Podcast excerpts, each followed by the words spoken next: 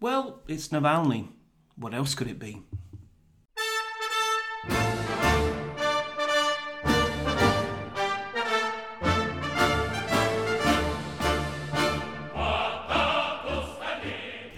Hello, it's Mark Galeotti with another In Moscow's Shadow Cellcast mini podcast.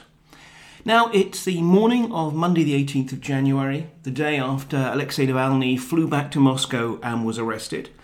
And since I have the ineffable joy of basically a day taken up with online meetings, I thought I would just simply use the opportunity first to put out a quick hottest of hot takes. Now, when it comes down to it, obviously it's very hard to know exactly what to say about this case, on the principle that, yes, one can talk about the extraordinary bravery that Navalny has shown in flying back to the country whose regime tried to murder him. We can talk about the extent to which, you know, he has now made himself increasingly not just a political leader, but also a moral leader. However, that's being said at the moment a lot by a lot of people, and therefore there's really not much I could really add to that.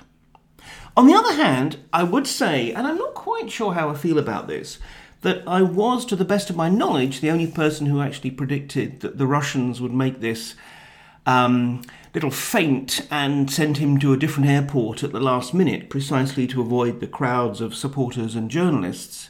And if I am at the moment able to tune in to my inner Chekist, I'll be a Chekist whisperer, at least I might as well try and make some good out of that. So, what I thought I'd try and do is very, very briefly outline the potential directions in which I think, from the authorities' point of view, this might well go.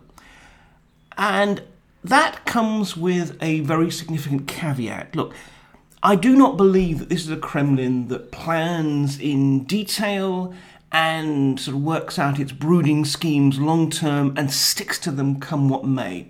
Often this is actually very much about spur of the moment improvisation or just quite simply kicking the proverbial can down the road. And I think there's going to be an element of that here.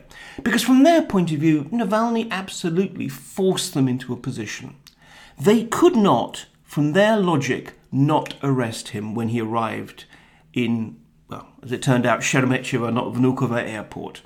Given that there was outstanding warrants out for violations of probation, however, however ridiculous the original case on which the probation claims were, were there, it doesn't really matter. From their point of view, if they had not arrested him, they would either be saying, A, yes, we acknowledge this is an entirely bogus prosecution from the get go, or B, we are afraid of you, we are afraid of the consequences of actually imposing our own laws.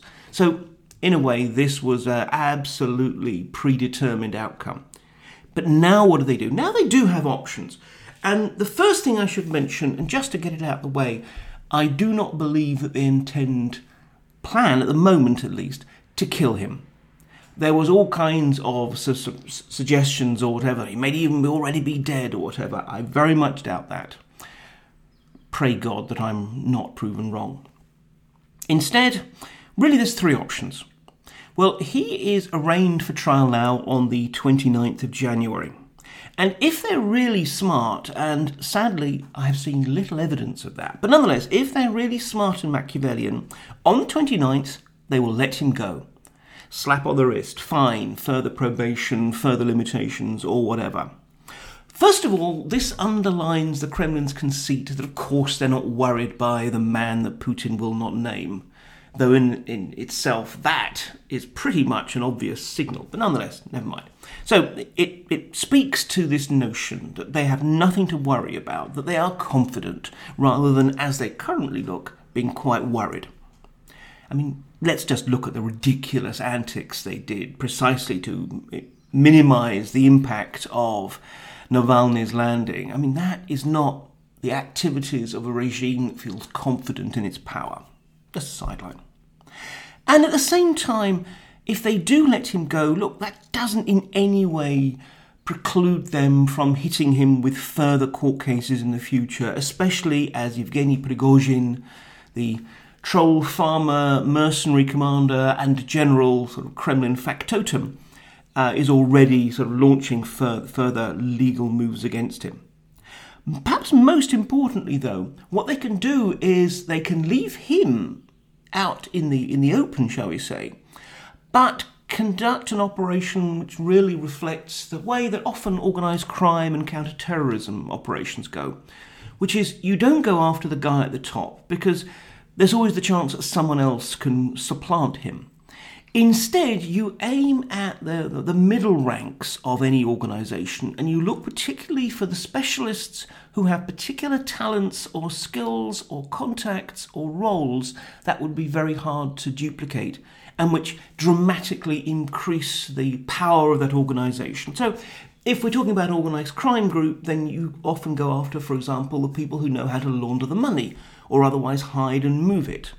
If we're talking about a terrorist organisation, and this is a strategy that was actually used quite successfully by both the British against the IRA and Israel more generally, is again, you look for people with particular skills. Now, that might be, for example, the, the especially adept bomb maker whose capacity to produce high quality bombs then it gets used throughout the organisation. Now, obviously, look, Navalny's organisation is neither organised crime nor is it terrorism.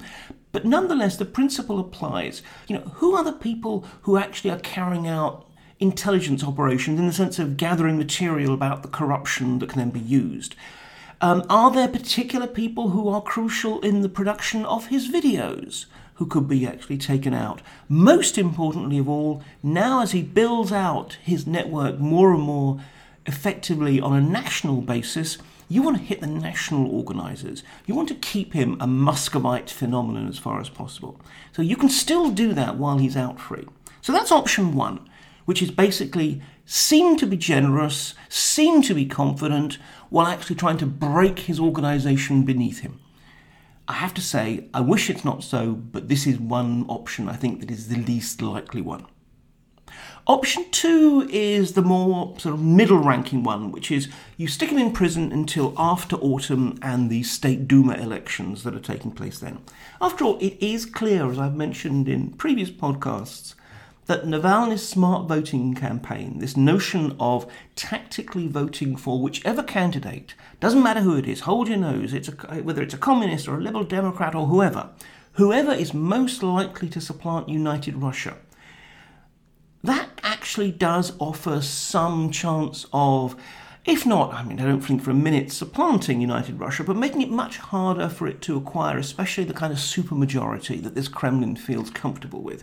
Because half of those seats in the State Duma are on first past the post elections, which has always depended in, pa- uh, in the past in United Russia squaring off against a fragmented opposition.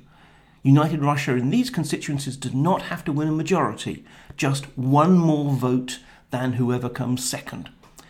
So, obviously, Navalny's people would continue pushing the Smart Vote campaign, but without Navalny, without that organisational and above all inspirational figure, whether it will be anything like as effective. And of course, at the same time, you can still go after particularly his, his regional apparatus. Clearly, this would still mean the same kind of opprobrium internationally and maybe even sanctions, as if they plan to keep him in for longer. But again, here I reckon that the Kremlin probably feels that it can live with it. We have to understand that although in the West sanctions are one of the main instruments we have, I think the Kremlin has adapted to them. Doesn't mean to say they're not important, they're very important as symbols of what the West feels and evidence that, in fact, it still is willing to try and bring the Kremlin to account. I just think that if we're honest and if we want a serious Western strategy, they're not enough. But nonetheless, as I said, there will be sanctions, but the Kremlin presumably feels it could live with it. Option three is you bury him, and I hope we're talking metaphorically, within the prison system long term. We're not just talking about a few months to get past the Duma elections. We're talking years, years and years. Now, this obviously has uh, the power to make Navalny something symbolic, and already it's interesting that uh, quick parallels have been drawn with Nelson Mandela. Um, a parallel that works in some ways, doesn't work in others. Um, and I think also it's it's demeaning to both of them to re- immediately reach for the parallel. Navalny would be a very different kind of, of moral symbol. You still then get the issue of sanctions.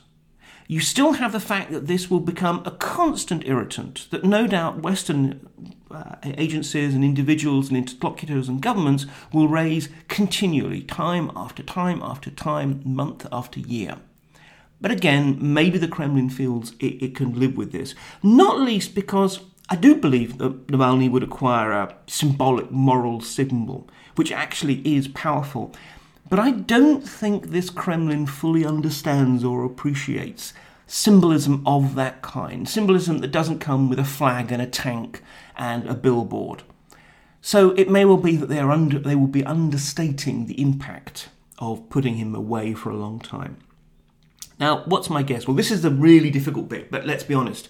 Um, it would be a, it would be cheating for me not to at least make a guess, in the full understanding that it is a guess, and that we are in dangerous new territory. My guess is the middle one, that they put him in prison, but really planning on putting him in prison just until after the elections. It's a compromise, a messy compromise that in some ways has the worst of all worlds. But I suspect that this is a Kremlin that in many ways defaults to compromises. But we need to throw in this major caveat. The very fact of Navalny's attempted assassination shows that the paradigm has shifted, shows that what was once acceptable, tolerated as part of the fake democratic facade of this regime, no longer is. Maybe Navalny got more dangerous, Maybe Putin became even more risk averse than he was. I suspect actually it's a combination of the two. But the point is, something has changed. And that's very, very difficult to predict. And this is the thing. I mean, Navalny, as well as being uh, an inspiring example of personal bravery, is also offering us a test case. A test case of what repression looks like in this new stage of late Putinism. And from what happens to Navalny in the period leading up to his trial on the 29th of January, and in terms of what happens to him afterwards, we will be able to learn something more about what's going on with this regime.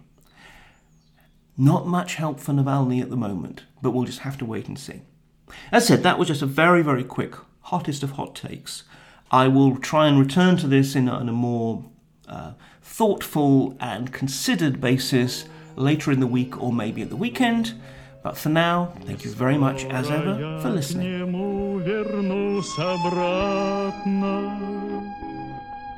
Ты только будь, пожалуйста, со мною, товарищ правда, товарищ правда.